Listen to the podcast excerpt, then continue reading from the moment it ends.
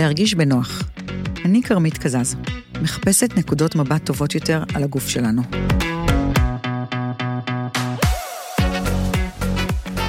הפחד להיות שמנים הוא הפחד הכי הכי גדול בעידן הזה. אני חייבת להיות כנה ולהגיד שזה לא פחד שפוסח מעליי, הוא כל כך לא רחוק ממני, ודווקא בגלל זה חשוב לי לשתף אתכן את, בתהליך שאני עוברת עם עולם השמנופוביה. כמו רובכן, אני מניחה, אני גם הסתובבתי עד לא מזמן עם אמונות על אנשים שמנים. האמנתי שאנשים שמנים הם עצלנים, שאין להם כוח רצון, ובעיקר בעיקר, הם לא בריאים. ואם, רק אם הם היו מצליחים לשלוט בדחפים שלהם, הכל היה נראה אחרת. משפטים כמו, יואי, כזאת יפה, אבל הלוואי ותראה קצת במשקל, היו חלק בלתי נפרד מהחיים שלי. ואני מודה, עד היום, קשה לי שלא להחמיא למישהי על זה שהיא רזתה. למרות שעל בשרי למדתי שלהיות רזה זה לא בהכרח להיות בריאה. אמרו לנו ששמן זה לא בריא, ורזה זה סמל לבריאות, יופי והצלחה. אז מה הפלא שכולנו רוצות להיות רזות יותר? אחד המשפטים הקבועים שאני שומעת מנשים שאני מלבישה אותם זה, אני לא יכולה ללבוש את זה, זה משמין אותי. היא לא תגיד משפט כמו, זה לא הסגנון שלי, כי מה שמכריע זה אם אני נראית שמנה או לא. הפחד מההשמנה בעיניי מייצר התעסקות אובססיבית במשקל, ביחסי תסכול עם הגוף שלנו, והוא אחד המשפיעים הכי הכי גדולים שיש על הדימוי גוף שלנו. התחלתי לקרוא על נושא ההשמנה, ואחד הדברים שהדהים אותי לגלות שאחד הדברים העיקריים שמשפיעים על המשקל שלנו זה הגנטיקה, זה לא האוכל, וזה גם לא כמה ספורט אנחנו עושות. ולמעשה אידאל היופי שמראים לנו בכל מקום, מתאים רק לאחוז מאוד מאוד קטן מהאנשים באוכלוסייה. רגע, אז מה זה אומר? כי אני מודה שעלו לי הרבה מאוד שאלות על זה. ולצורך כך הזמנתי לכאן היום את איילת קלטר, מנהלת מרכז שפת האכילה, לטיפול בהתנהגויות אכילה ותפיסות גוף, שבמקצועה היא בכלל דיאטנית קלינית. היא מחברת את הספר שמנים שיצא בהוצאת אפיק, ומנהלת תוכנית הלימודים הדו-שנתית, שפת האכילה, במרכז שילוב באוניברסיטת חיפה. שלום איילת, ואיזה כיף שאת פה. מה שלומך? בסדר גמור. תקשיבי, יש לך סיפור מטורף. כי את דיאטנית קלינית, ואת למדת uh, בעצם לגרום לאנשים להיות רזים יותר, והיום את uh, בדעה אחרת לגמרי. נכון. ספרי לי. זה סיפור ארוך, אבל כמובן שכמו כל אה, איש מקצוע שהוא מסיים ללמוד, יש לו איזה אידיאלים נורא גדולים, והוא נורא רוצה לממש את מה שהוא למד, אז גם אני גמרתי ללמוד איך להיות דיאטנית, והחלום שלי אז, לפני מיליוני שנים, היה איך להרזות את האנשים. ואני תמיד מספרת שהייתה לי קליניקה ענקית בשיכון דן, וכל השמנה והסלטה של תל אביב, תרתי משמע, פקדה את הקליניקה שלי, אבל היה לי איזשהו מזל מאוד מאוד מאוד גדול, שהמטופלים התמידו אצלי. הם לא ברחו אחרי חודש-חודשיים, הם היו לאורך שנים, וזה אפשר לי ללמוד ללמוד אותם וללמוד את עצמי. כי בעצם כמעט כולם ירדו במשקל, אבל כמעט כולם, עם הזמן, עלו במשקל. בהתחלה לא הבנתי, אולי אני אשת מקצוע לא טובה, מה אני עושה לא בסדר? אחר כך אמרתי, אולי זה הם לא טובים, אולי מרמים, אולי מסבנים, אולי... בעצם עם השנים, הבנתי שזה לא הם ולא אני, אלא כל ההסתכלות שלנו על עולם ההשמנה היא מעוותת, היא לא נכונה. זה מין תפיסה שהאדם מקולקל ואני צריך לתקן אותו ואני יכול לתקן אותו, ובעצם כל הסוגיה הזאת היא טעות ביסודה. וככה אני אומרת סיפור שנמשך כמה שנים טובות, כי עד שאתה מבין ועד שאתה מתחיל לחקור ועד שאתה מעז להתבונן לעצמך בלבן של העיניים ומבין שגם אתה חלק מהתעשייה הזאת, זה כמה שנים טובות. והשינוי הגדול התחיל, אני חושבת, לפני 25 שנה בערך, כשנסעתי לכנס בארצות הברית, ובכנס הזה אני נוהגת לספר, אבל זה סיפור אמיתי לחלוטין, בכנס הזה זה היה סדנה של תנועות ה-Fat Acceptance בארצות הברית, והיו איזה 40-50 אנשי מקצוע, כולם פסיכולוגים ופסיכיאטרים, והייתי אני.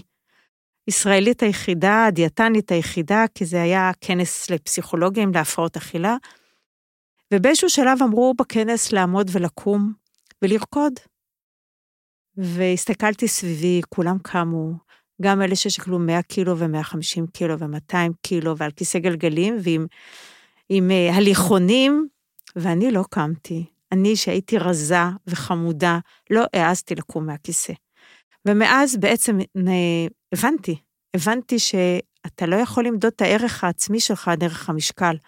ומה שהאשמתי את המטופלים שלי וחשבתי שאני אציל אותם אם אני ארזה אותם, הבנתי שקודם אני צריכה להסתכל על עצמי ולטפל בעצמי, ומפה התחיל איזשהו מסע חקר מטורף שנמשך כבר 25 שנה, כשכבר בשנות האלפיים הבנתי שיש בני אדם שהם שונים אחד מן השני ולא כולם נועדו להיות רזים, שמשקל זה לא כוח רצון ולא כל אדם רזה הוא אדם בריא, ואני חושבת שנסעתי איזה 30-40 פעם לארה"ב ללמוד, להתנסות.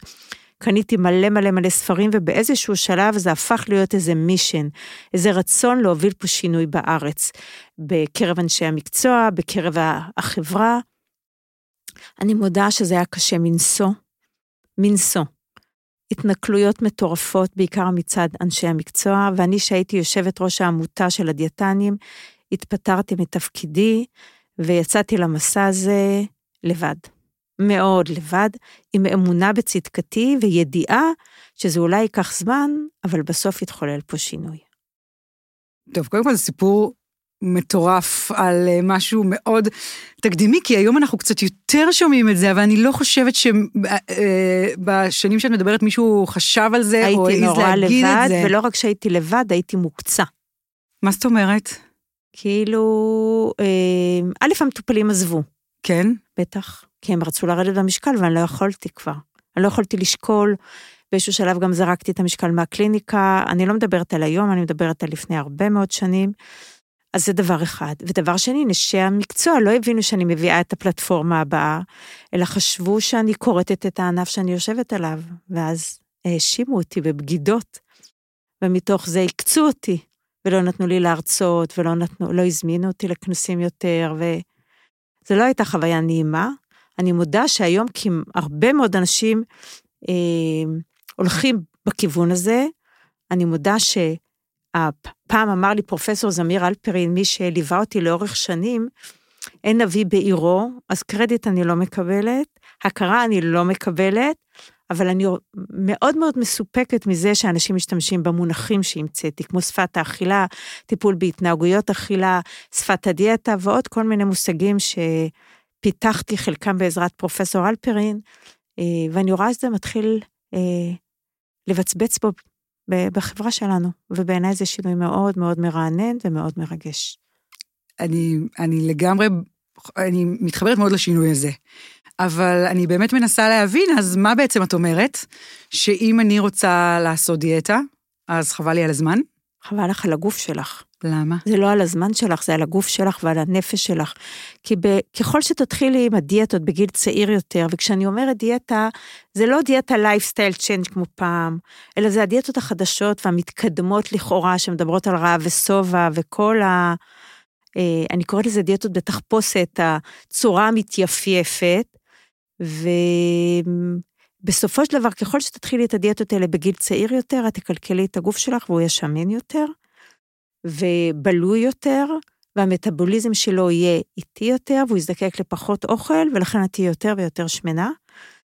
זה בצד הפיזיולוגי, בשורה וחצי, ובצד הרגשי, אני לא צריכה להסביר לך שחוויית הכישלון תלך ותתעצם, ותחושת הדיכאון והלא ראויה ולא שווה, אה, גם היא תעמיק ותעצב את כל ההוויה שלך. ואנחנו לא רוצים לא את זה ולא את זה. זאת אומרת שמה שאת אומרת זה שאם אני שמנה, אז אני שמנה לנצח? תראי, כרגע כשאת אומרת את זה, זה נשמע נורא ואיום. אני יודעת, אבל אני אומרת את זה כי לא, זה מה שאני שומעת מנשים. זה נשמע נורא ואיום, במובן הזה, אוי ואבוי, אני אהיה שמנה. אז אני אתחיל קודם עם, עם הילדים שלנו, עם, ה, עם הצעירים. ילד לא נולד שמן, הוא נולד לגוף שלו. יש כאלה גדולים ויש כאלה קטנים ויש נמוכים ויש אה, גבוהים. יש, כל ילד נולד במצב אחר על עקומות הגדילה. יש אה, שבע עקומות גדילה, שבע עקומות גדילה, וכמת, והילדים מפוזרים על זה. עכשיו, אם אני מקבל שהילד שלי נולד כמו שהוא נולד, על אחוזון 70 נגיד, ואני לא מתחיל לשגע לו את החיים, אז הוא יגדל על אחוזון 70. הוא לא יהיה קטן, הוא יהיה ילד גדול, אבל הוא יהיה סבבה.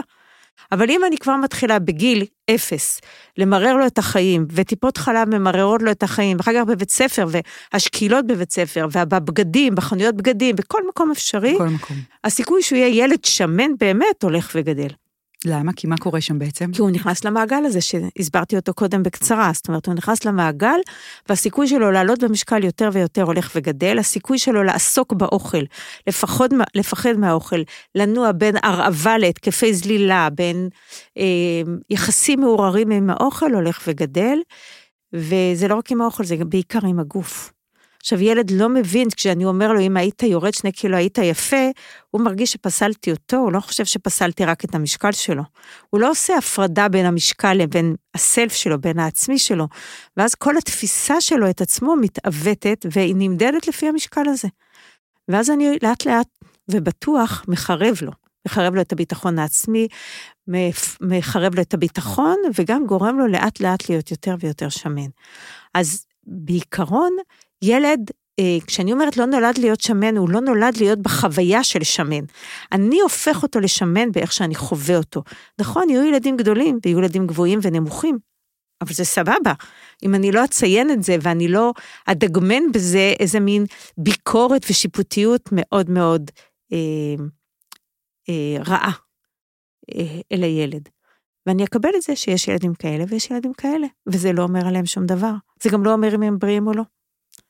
אז, אז בעצם, אמ, אני אנסה ל, ל, לסיים את זה במילה, אמ, אני חושבת שהילדים שלנו הם המראה של ההורות שלנו, או המראה שלנו, שמגיל כלום מתעסקים במשקל, כאילו הוא מדד הזהות של הילד, והוא מדד ההורות שלנו, וכשזה ישתנה יתחיל באמת שינוי, וזה באמת שינוי מאוד מאוד מורכב וקשה.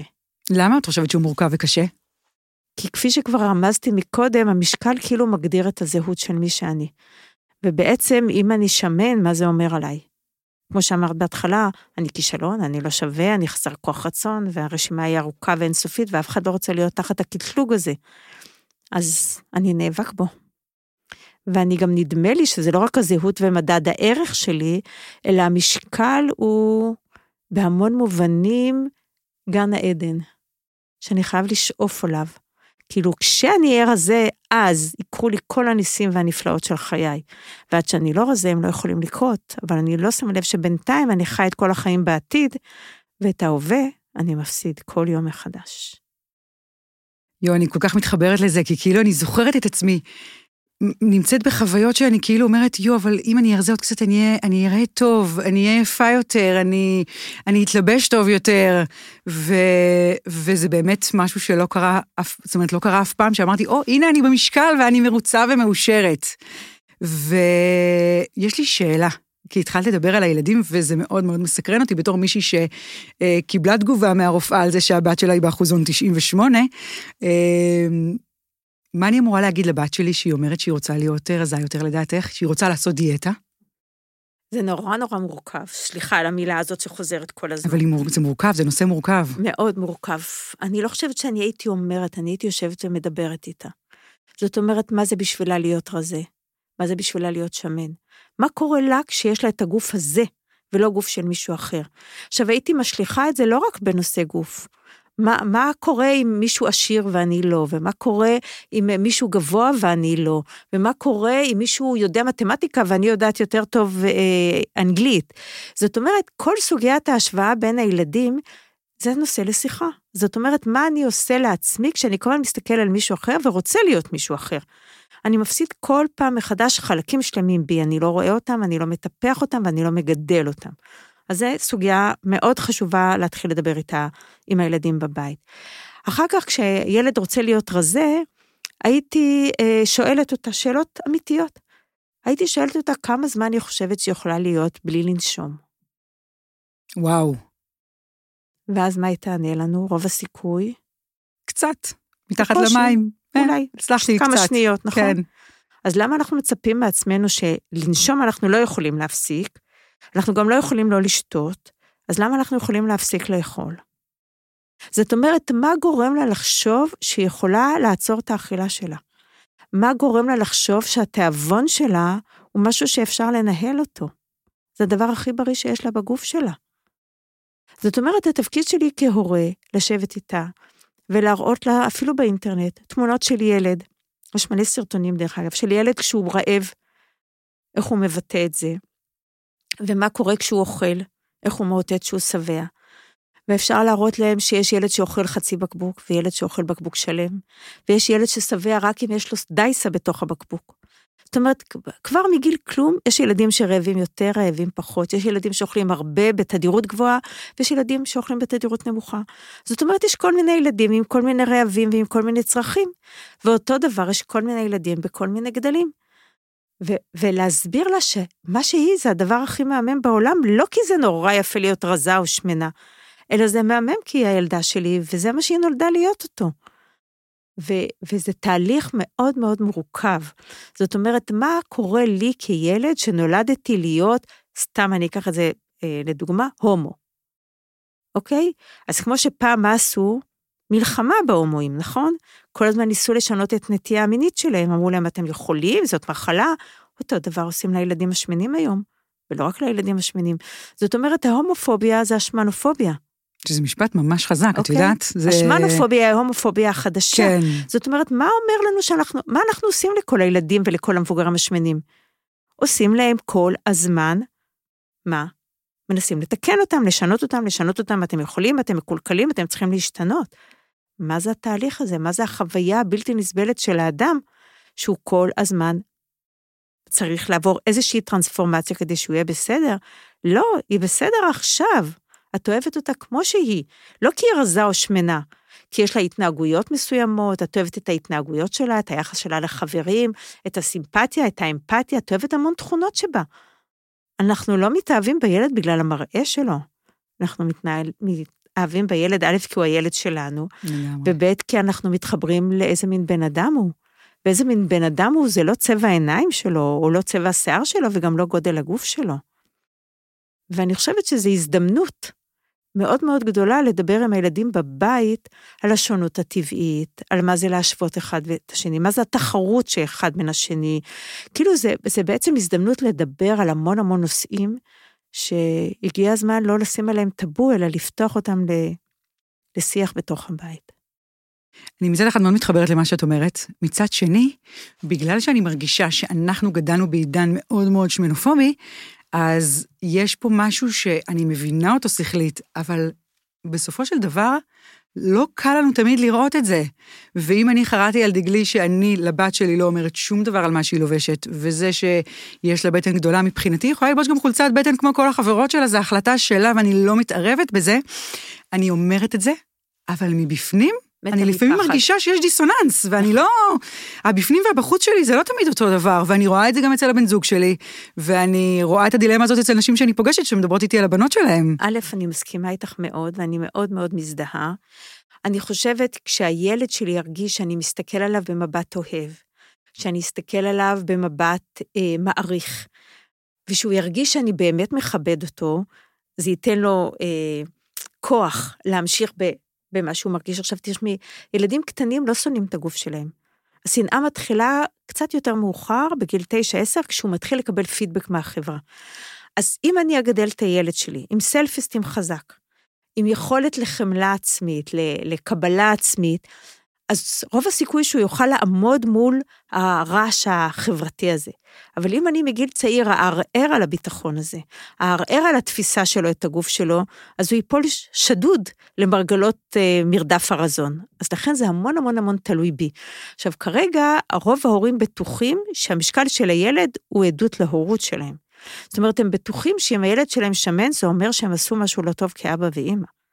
במקום להסתכל שאם הילד שלהם שמן, יכול להיות שיש גנטיקה במשפחה, כמו שהזכרת בהתחלה, ויכול להיות שמה שהם עשו לו בסדר, זה שהם הציקו לו, העירו לו, אה, אה, אולי קצת האשימו אותו והעליבו אותו, זה הדברים שהם עשו לו בסדר. והמשקל שלו הוא לא עדות לשום דבר כזה. אבל אם אני בעצם מגיל מאוד מאוד צעיר מתערב לילד שלי באוכל, בצלחת שלו, מתערב באיך הוא מתלבש, מעיר לו כל הזמן את אותן הערות נדושות, אם היית יורד שני קילו היית יפה, אז אני מוביל אותו לאותו מקום שאני כל כך לא רוצה להוביל אותו לשם. אז זאת אומרת, האחריות ההורית שלנו, זה לא בלספור לו מה הוא אוכל או להכריח אותו לעשות ספורט, אלא לגדל אותו לתוך הגוף שלו, שהוא יוכל ללכת זקוף בעולם. וזה באמת הרבה מאוד באחריותנו. וואו, לגמרי. אבל כאילו, לפי מה שאת אומרת, אז אם הבת שלי רוצה לאכול ארוחת ערב שהיא רק אורז לבן, שהיא פחמימה לצורך העניין, שלפחות לפי התיאוריות שאני למדתי עד היום, היא פחמימה שהיא פחות בריאה, ואם אני נוהגת להגיד לה שלקחת מכל דבר במידה, זה לא בסדר? תראי, אני חושבת שלא צריך להגיד. אנחנו okay. יכולים אוקיי. להיות מודל בריא. אנחנו יכולים לשים על השולחן מגוון של מאכלים בריאים. אנחנו יכולים גם לשים גם קצת שטויות, מותר. לא בארוחת ערב, אבל בכלל... זה חלק מהכיף. ברור. אז אם אתם אוכלים ארוחת ערב, אורז וסלט, וזו ארוחה שכולם אוכלים, אז גם היא תאכל. אם אתם אוכלים משהו אחר, סבבה. אבל בעצם היא לא שונה מאף אחד. זאת אומרת, כמו שתתנהגי לילד עם משקל אחר, תתנהגי גם אליה. וכמו שתתנהגי לעצמך, תתנהגי גם אליה. זאת אומרת, אף אחד לא אוהב שמעירים לו, ואף אחד לא אוהב שנכנסים לו לצלחת. את בוחרת מה מוגש לשולחן. היא בוחרת אם היא אוכלת, ממה היא אוכלת וכמה. אין לך שליטה על הדברים האלה. זאת אומרת, אני תמיד נותנת דוגמה, נגיד תלכי לחנות ותרצי לקנות מכנסיים כחולים. אבל פתאום ראית אדומים מהממים וצהובים, ממש. אבל באת לקנות כחולים, את צריכה כחולים. אז קנית את האדומים והצהובים, ומה יקרה בסוף? תקני גם את הכחולים, נכון? באת, כי זה מה שאת צריכה. כן. אז תארי לך, הילדה שלך אמרה שהיא רעבה לאורז וסלט. אבל את אמרת לה, לא, אורז זה לא בריא, תאכלי, לא יודעת מה עכשיו, נגיד קינוע. מה יקרה בסוף? היא תאכל סלט וקינוע, ואחר כך גם אורז. למה? כי זה מה שהיא רצתה מלכתחילה, ולזה היא רעבה. אם אמרנו בהתחלה שילד הוא יודע מה, מה הוא רעב ומה הוא שובע של עצמו, הוא גם יודע מה הוא צריך וכמה הוא צריך. זה משתבש ככל שאני מאיר יותר, מתערב יותר, מבקר יותר, אה, עוקב אחריו יותר, שופט אותו יותר, אז אני קלקלתי לו את המנגנון הבריא הזה. וואו, זה, זה, קודם כל זה ישר מעלה רגשות אשמה, זה ברור לך. נכון. כאילו, ישר, אני, אם אני חווה את זה, אני מתארת לעצמי שהרבה ששומעות את זה מרגישות את אותה תחושה. אמ, אני כאילו, כשתוך כדי שאת מדברת, אני אומרת, רגע, אז אולי באמת הייתי צריכה לחלק דבר כזה למנות, אם אני מאמינה שזה נכון לאכול מנה מסוימת. מה זאת אומרת אה, למנות? זאת אומרת, אני יכולה לשים סיר אורז על השולחן, ואני יכולה לתת לכל אחד צלחת עם אורז. למה את, מקפיד, למה את תקבעי כמה היא תאכל? את מבינה? את מבינה? לא, אני אומרת, מבינה כאילו את התפיסה? קערה של אורז, קערה של סלט, קערה של לא יודעת מה אתם אוכלים, נגיד קינוע וגבינה וביצים, לא יודעת מה, ואת, וכל ילד לוקח כמה שהוא צריך. ואוכלים ומדברים. כלום. ומדברים על דברים מעניינים. על איך היה בבית ספר, איזה סרט טוב ראינו, איזה פעילות נרצה לעשות בשבת, יש כל כך הרבה דברים נחמדים שמחברים את המשפחה, חוץ מלדבר על האוכל. וואו, זה, זה חתיכת שינוי. כאילו, כאילו אני, אני, בתפיסה שלי ושל, אני מתארת לעצמי של עוד הרבה, יש פה איזושהי הכוונה שאני אמורה לתת ל... את יודעת, ממה הצלחת אמורה להיות מורכבת, מידתיות באוכל, ולפי מה שאת אומרת, זה לא רלוונטי בכלל. לא, אני, לא רק שזה לא רלוונטי, תארי לך שאת אומרת לו, לא חמוד, אתה צריך שתי פרוסות לחם. אני רוצה רגע לשאול אותך, אם מישהו יגיד לך, תשימי בארוחת ערב, ואת תשימי לך שתי פרוסות לחם, ותשימי אחר כך עוד אחת ועוד אחת. ונגיד הבן זוג שלך יגיד לך, תגידי, כרמית, את לא חושבת שאת מגזימה? מה תרצי לעשות? להתבאס רצח. לזרוק עליו את הצלחת, לגמרי, נכון? לגמרי. אף אחד לא אוהב שנדחפים לו לצלחת, ואני אגיד עוד משפט מאוד סיסמתי, כשנכנסים לי לצלחת, אני יוצא ממנה. אני משחרר אחריות מהצלחת שלי. כי ההורים שלי לקחו אחריות. ואז אני מתחיל להתנגח בהם. אני כבר לא מקשיב לגוף שלי. אני מקשיב אליהם. אז או שאני עושה מה שהם אומרים, או שאני רב איתם. אבל בשני המצבים, אני לא עושה לי טוב. לגמרי, לגמרי, זו נקודה סופר מעניינת מה שאת אומרת. אמ, אבל אני רגע מנסה להבין את התפיסה שלנו, כי הרי יש תיאוריה מאוד מאוד ברורה שאומרת שלהיות שמן זה לא בריא. ואני מניחה שכולנו גדלנו עליה, וגם אם היום בתפיסה שלי אני מבינה שיש פה עניין גנ... של גנטיקה, עדיין אני אומרת, רגע, אבל עדיין יש שמנים שזה לא בריא. ואיך אני יודעת אם אני שם? א', נכון. השמנה קיצונית היא תמיד לא בריאה, כמו שרזון קיצוני הוא לא בריא. ובקצוות האלה נמצאים מעט אנשים. רוב האנשים נמצאים בעקומה באמצע, הם לא נמצאים בקצוות. בקצוות באמת נדבר על אה, רוב הסיכוי לתחלואה נלווית. במורבידיות של ההשמנה יושבים בערך 8% של האוכלוסייה, ברזון הקיצוני נמצאים 2% של האוכלוסייה, באמצע יש 90% אנשים מכל מיני גדלים. הבריאות לא תיקבע דווקא על ידי המשקל שלהם. בואי נעשה רגע סדר, אני לא באה ואומרת, יאללה, בואו נהיה שמנים. אבל היא תיקבע בעיקר על ידי זה שהם יאכלו בריא כמה שהם יכולים, והם יהיו פעילים ולא ישנאו את עצמם. ואני אמ, חושבת שהעיסוק האינסופי שלנו באוכל הוא חלק מהמחלה החברתית הזאת. זאת אומרת, זה לא העיסוק במשקל צריך להיות, גם לא העיסוק באכילה. העיסוק שאנחנו רוצים להכניס לנו יותר ויותר זה עיסוק מקדם בריאות והנאה. זאת אומרת, לא מלחמה נגד, אלא קידום, בעד. איך עושים את זה? תראי, זה נורא נורא מורכב, כי בחוץ יש קולות חזקים, כלכליים אינסופיים, ו... והרעש או השינוי לא ייווצר מלמעלה. מה זה אומר? כאילו, תסבירי את הקולות האלו. יש לך את משרד הבריאות, יש לך את כל תעשיית הספורט, יש לך את כל תעשיית הדיאטות, אף אחד לא ירצה שיקחו לו את הגבינה, אף אחד לא ירצה שיזיזו לו אותה. אז השינוי יבוא מהאנשים עצמם, שהם יתחילו להצביע ברגליים.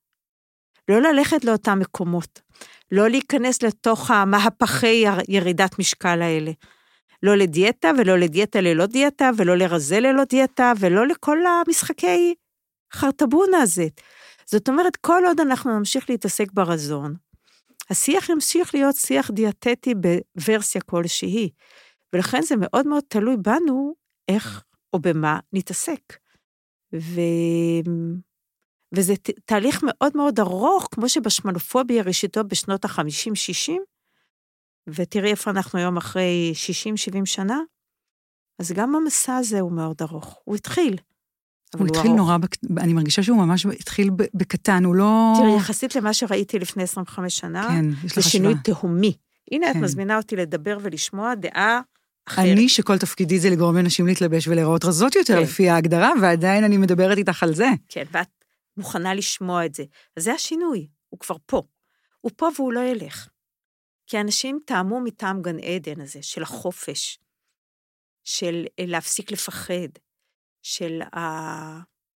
של להפסיק לשנוא את הגוף שלי, ולהפסיק להילחם בו. בעיקר להפסיק להילחם בו.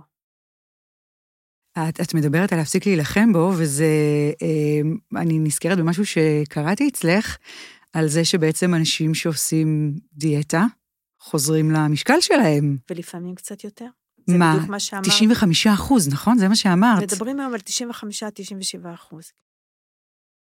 97 אחוז מהאנשים בעצם שעשו דיאטה, אני יכול, כי זה נתון מטורף, יחזרו בעצם למשקל המקורי שלהם. פלוס מינוס, את יודעת, אני לא אוהבת סטטיסטיקות, כן. אבל רוב האנשים ירדו ויעלו, ירדו ויעלו. עכשיו, למה זה קורה? שהיריד... כי הגוף מתנגד. הגוף מתנגד לשינוי, לא יודעים למה, הגוף יודע לעלות במשקל, הוא לא יודע לרדת במשקל. הוא, הוא יכול לרדת בין 8 ל-10 אחוז מהמשקל ולשמור על זה, אבל גם צריך לוודא שהוא ירד לא מתוך אה, הימנעות ולא מתוך הרעבה. זה נורא נורא עדין הדבר הזה, אבל במרבית המקרים אנשים ירדו ותוך שנה עד חמש שנים יעלו. אה, או למשקל ההתחלתי או קצת יותר למעלה. ואם תשאלי אנשים בגיל 20 כמה הם שקלו, כשהם היו, הם עכשיו בני 50, תשאלי אותם כמה הם שקלו בגיל 20, רובם יגידו לך X, והיום X פלוס פלוס פלוס פלוס. ומה גורם לאותם האחוזים הקטנים שכן מצליחים לשמור על המשקל? כי אני מניחה שהרבה אנשים יגידו, אז רגע, אם הם מצליחים, מה הם עושים שם? נכון, כי תמיד יש אנשים שהקיצוניות טובה להם, ההחזקה הנוקשה טובה, והם בעצם אה, עסוקים כל הזמן בלדחוף את הקיר. כלומר, הם כל הזמן עסוקים בלהחזיק. אז או שהם עושים המון ספורט כל שבוע, במשך השבוע אני אומרת על שעתיים, שלוש שעות ספורט ביום. וואו, זה או מלא. ש, או, או שהם בעצם סופרים ומודדים את האכילה בצורה מאוד קנאית, והם משלמים את המחיר ברמת הקנאות והנוקשות שלהם, שלא נשארת רק באוכל בדרך כלל. כי זה יש... אופי? מה? זה אופי? זה חלק מזה אופי, וחלק מזה זה, אתה לא מלמד את עצמך להיות כזה שאתה מאוד אה, חזק וסקפן ונוקשה, אבל לרוב זה לא נשאר רק באכילה. זה בדרך כלל גולש למקומות אחרים בחיים. כאילו, אם אני מבינה נכון, מתוך הדברים שלך, זה אומר שיש משקל מסוים, שזה המשקל שלי, ו, ו, ושם אני צריכה להישאר? המילה צריכה היא לא רלוונטית. אוקיי. אני, אני אלך לאחוזון גדילה. אם אמרנו שיש ילדים שנולדו נגיד לאחוזון 70, והם גדלים רגיל, לא מתעסקים איתם בדיאטות, לא מנסים לשנות אותם, נותנים להם להיות ילדים, נותנים להם לגדול, רוב הסיכוי שהם יגדלו לאורך העקומה, על האחוזון 70. וגם בבגרותם הם יהיו באחוזון 70. אם נתחיל לסבך להם את החיים, יש להם סיכוי לזוז על העקומה.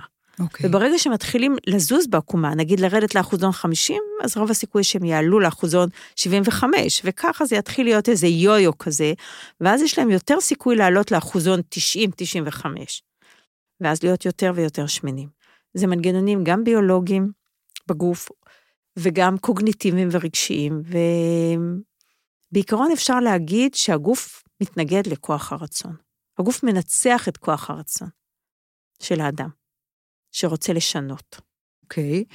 אז, אז אם אני מבינה מתוך הדברים שלך, ואני מנסה רגע אה, להשליך את זה על החיים שלנו, זה אומר שאני צריכה לדעת, נגיד אם זה המשקל שלי היום, זה המשקל שאני הולכת להיות בו, מה, לתמיד? זה יכול לא, להשתנות מתישהו? לא, אני גם א' לא רוצה להתעסק במשקל. אוקיי. Okay. באלף, אצלי בבית אין משקל בבית כבר גם אצלי לא, זה. משחרר.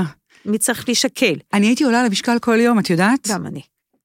וממש הייתי מרגישה איך אני מסתכלת על המספר הזה, והמצב רוח שלי היה משתנה בהתאם, נכון. ובדרך כלל הוא לא היה טוב, כי מי רואה שינוי שם.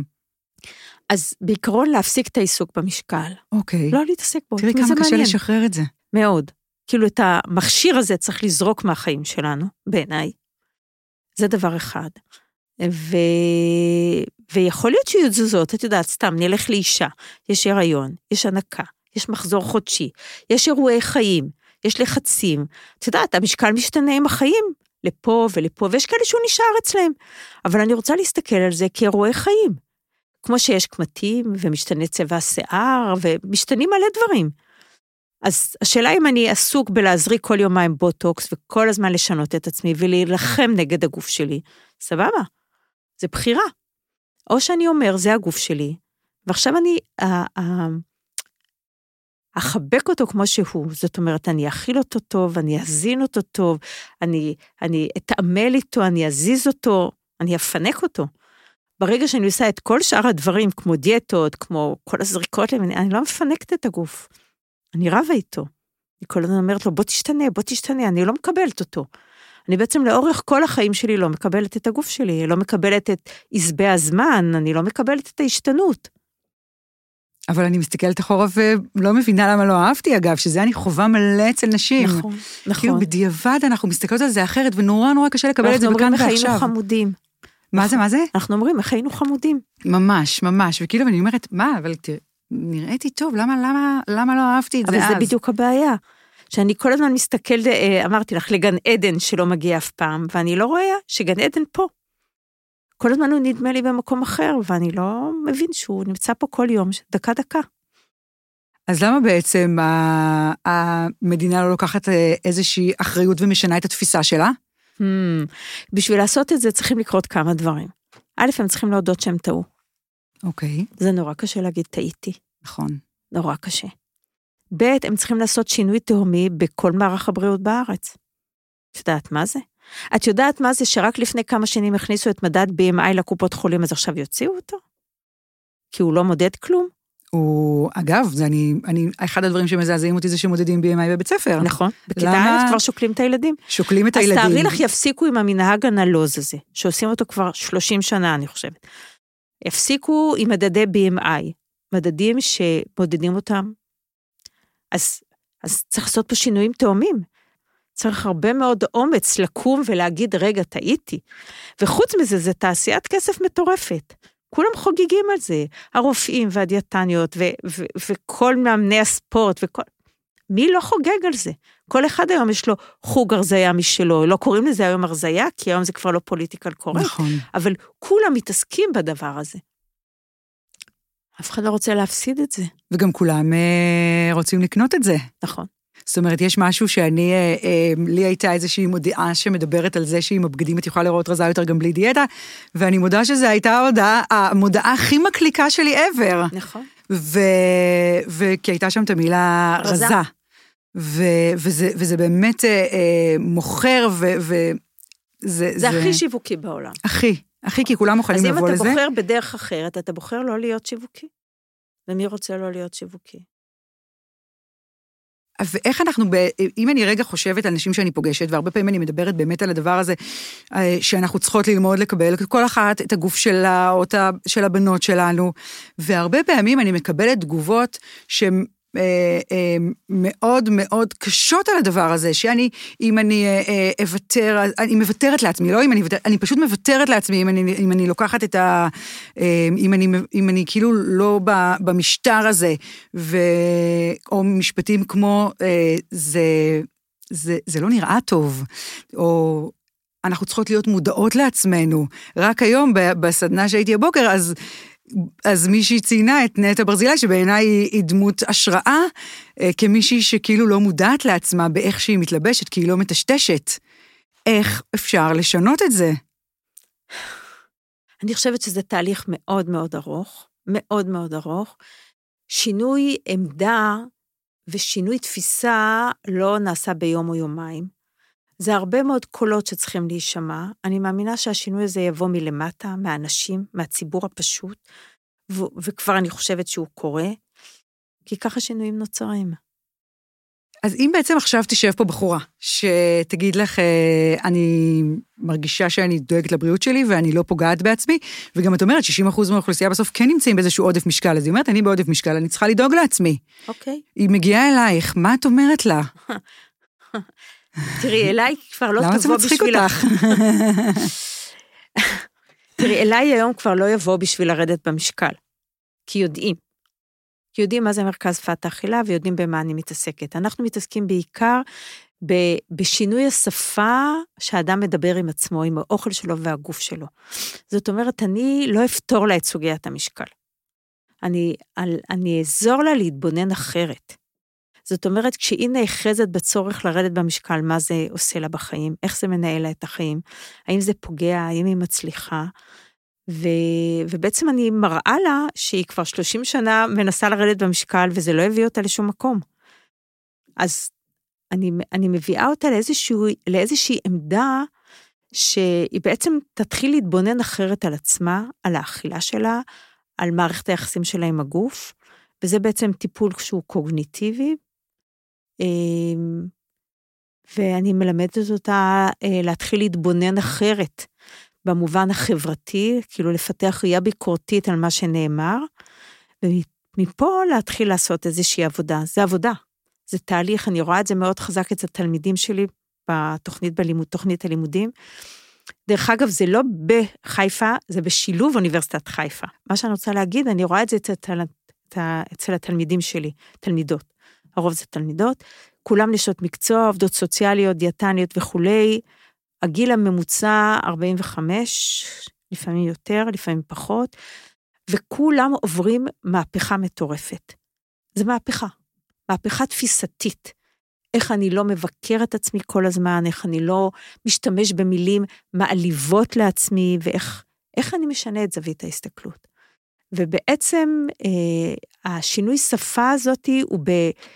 זה לא שינוי מהפכני, כמו שאת יודעת, זה לא מטמורפוזה במובן של דיאטה, אבל זה שינוי של way of being, של איך אני חווה את העולם, איך אני מסתכל על העולם, איך, איך אני רואה אפילו בציניות מה שעושים היום ב... בסתם, בתצוגות האופנה, או איך אני רואה בציניות את כל פרסומי הדיאטות, איך אני רואה בציניות את המרדף הזה. אתה מלמד, לומד אה, כלים קוגניטיביים שעוזרים לך אה, ל, ל, להתמודד טוב יותר בעולם הזה, ובתוך זה גם באכילה. תראי, השפה שאני מנהל עם עצמי, עם האוכל, היא מטאפורה. זאת אומרת, אני אומר לעצמי, טוב, היום את אוכל, מחר לא. נכון, זה קורה אני אומר מלא. לעצמי, נו באמת, איזה חסר כוח רצון אני, נכון?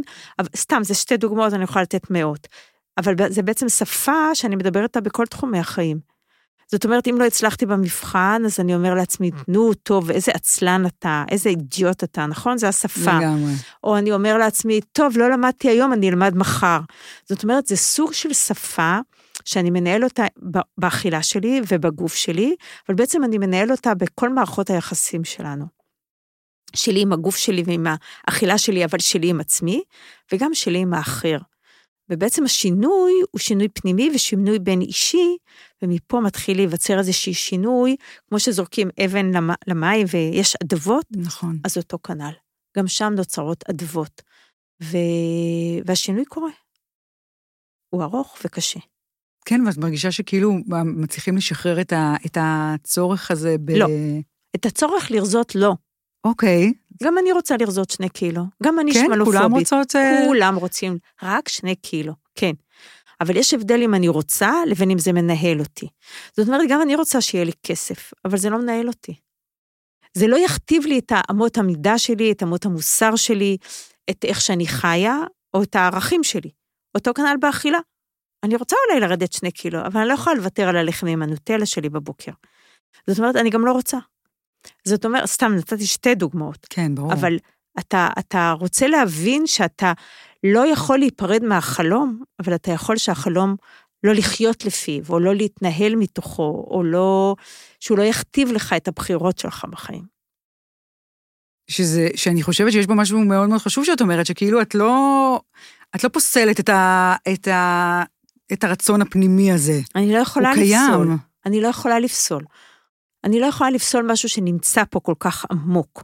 אני יכולה להעיר עליו ספוט, אני יכולה להתבונן עליו, אני יכולה ל- לראות אותו ולהציף אותו ולהבין איך הוא רודה בי הרצון הזה.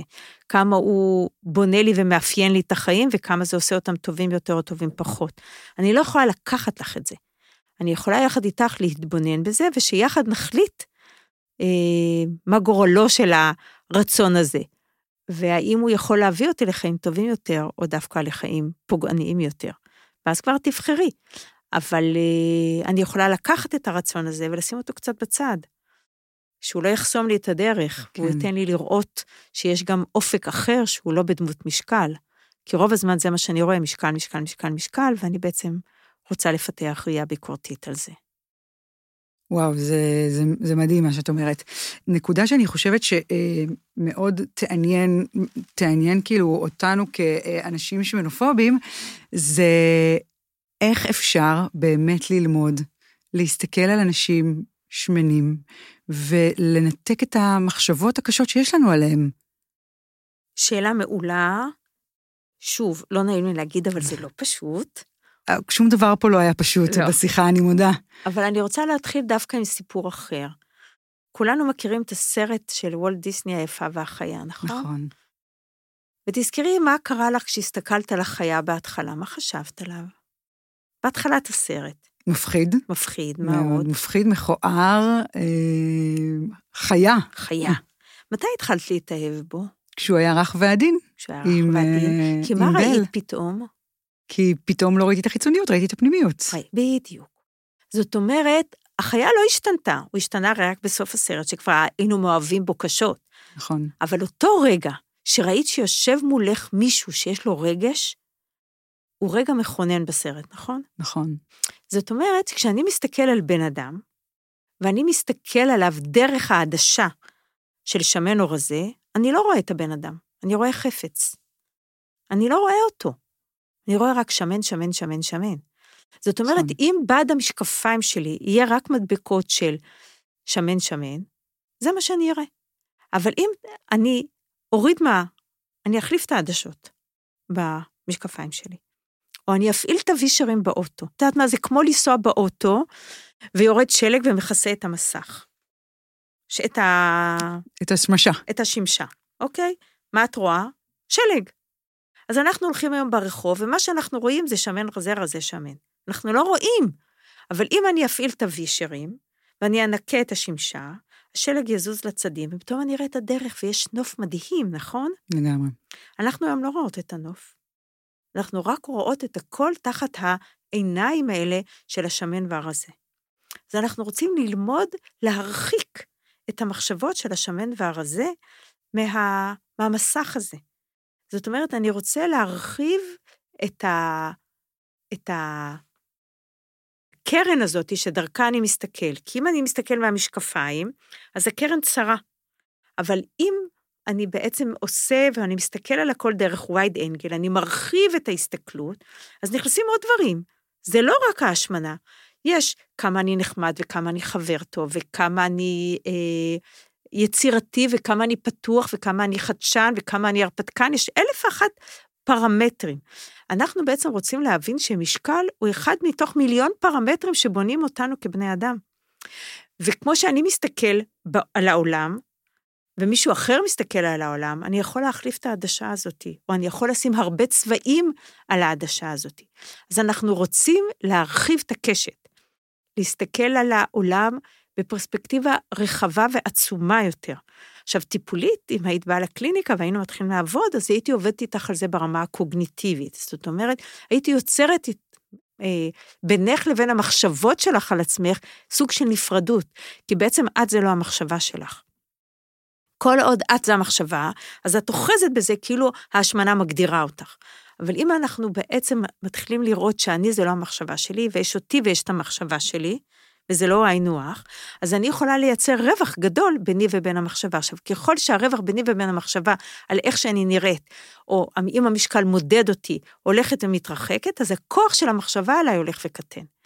וזה תהליך העבודה, חלק מתהליך העבודה הטיפולית, שעוזר לי להיפרד מהמחשבות שלי על עצמי, בתור כאלה שמבנות אותי, ומתוך זה אה, אה, אני אולי לאט לאט אצליח להתבונן על עצמי אחרת. אני יכולה לספר לך על, על אה, סיפור שכתבתי לא מזמן ב, בעיתון הארץ, באיזה כתבה שמה, במדור בריאות, והתחלתי בסיפור מרתק על אישה מהממת, אה, שגרה בצפון הארץ, היא הייתה בערך בת 30, אני לא זוכרת כמה, איך המצאתי בסיפור, והיא באה אליי לקליניקה, אישה גדולה וגבוהה, היא לבשה כל חייה רק בגדים של פוקס, כאילו חולצות טריקו פשוטות, פשוטות. מכל הצבעים, ומכנסי ג'ינס פשוטים, ונאות, סנדלי נאות, זהו.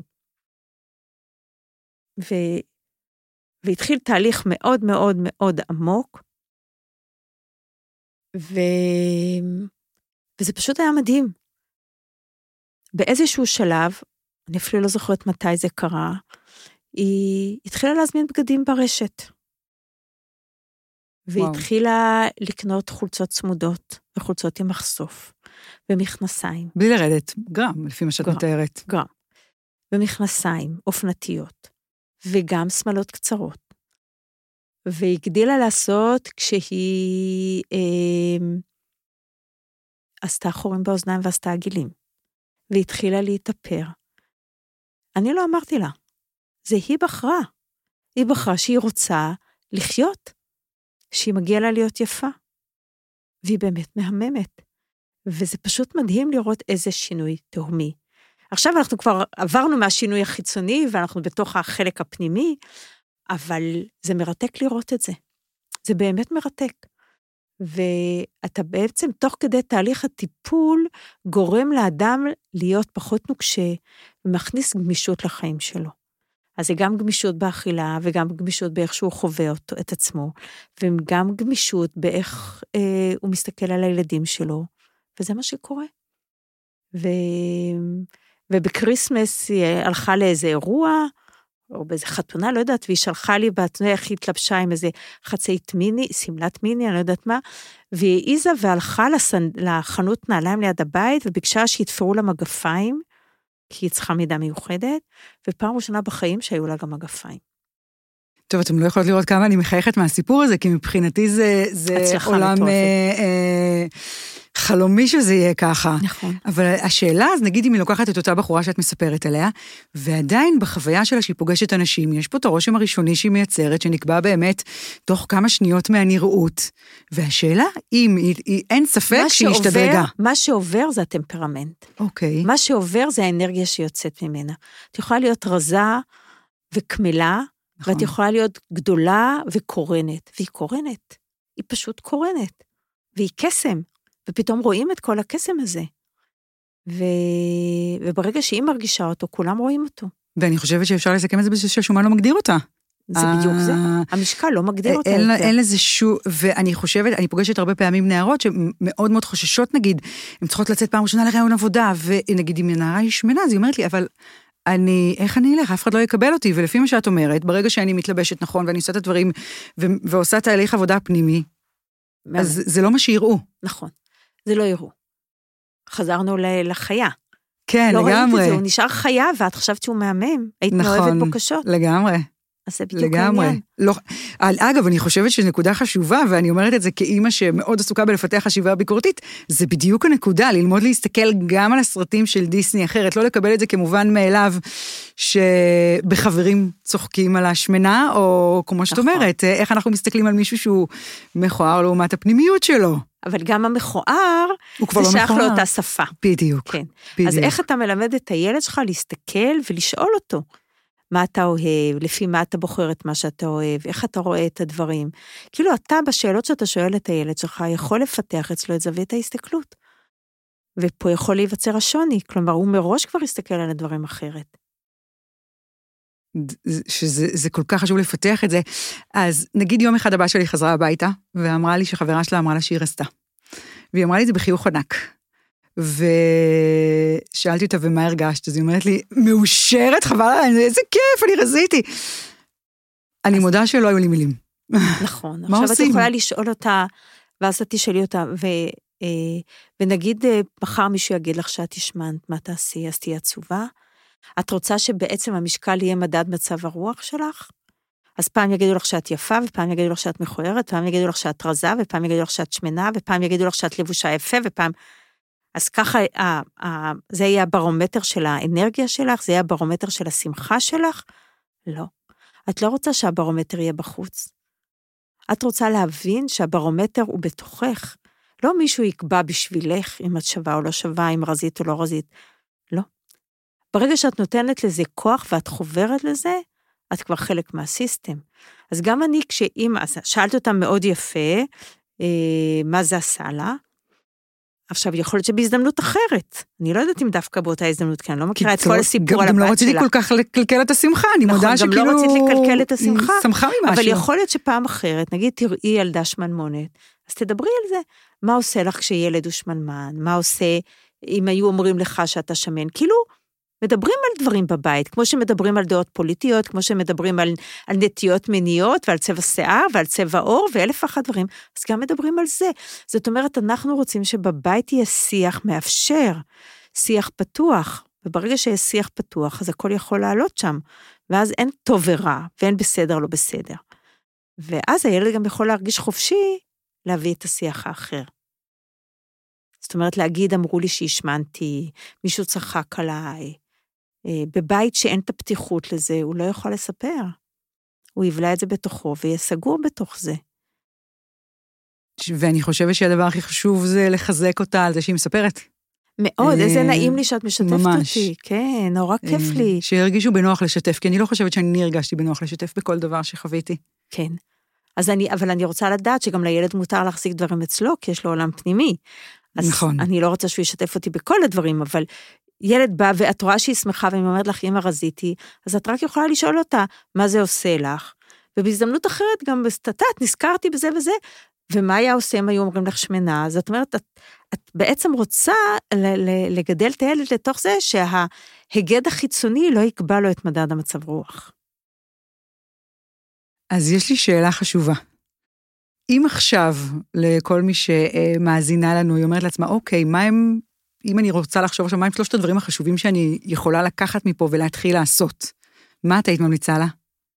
לעשות. לעשות, לא, לא. יודעת אם זה בחשיבה, אם זה אני לא בדרך הייתי התנהגות. אומרת אה, לעשות, זה קשה לי, כי ה-to-do list, הטיפים שייכים לשפת הדיאטה, אוקיי. אז אני, קשה לי להצטרף לזה, אבל אני הייתי רוצה אה, להגיד ש...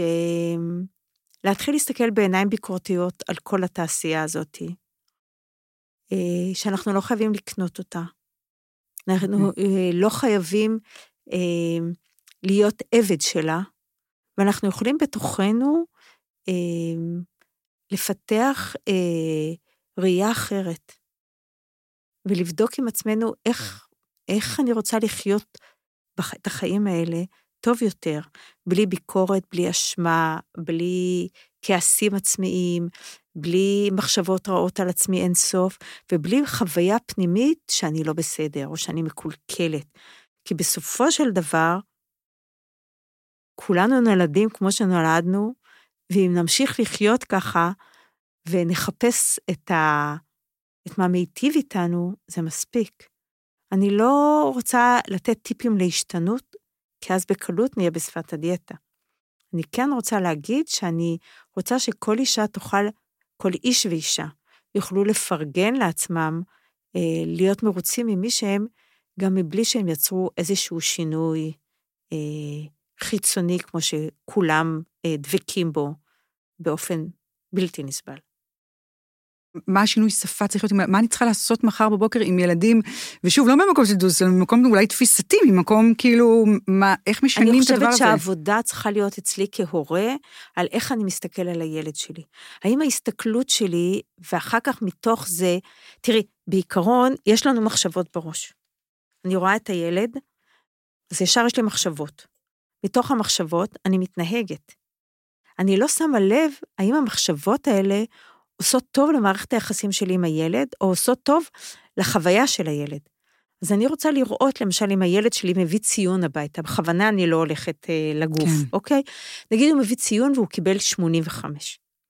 אז אם יש לי מחשבה שאומרת, יאו, מה, הוא לא יכל היה להתאמץ ולהוציא 100? נו, באמת. אז זו הייתה המחשבה.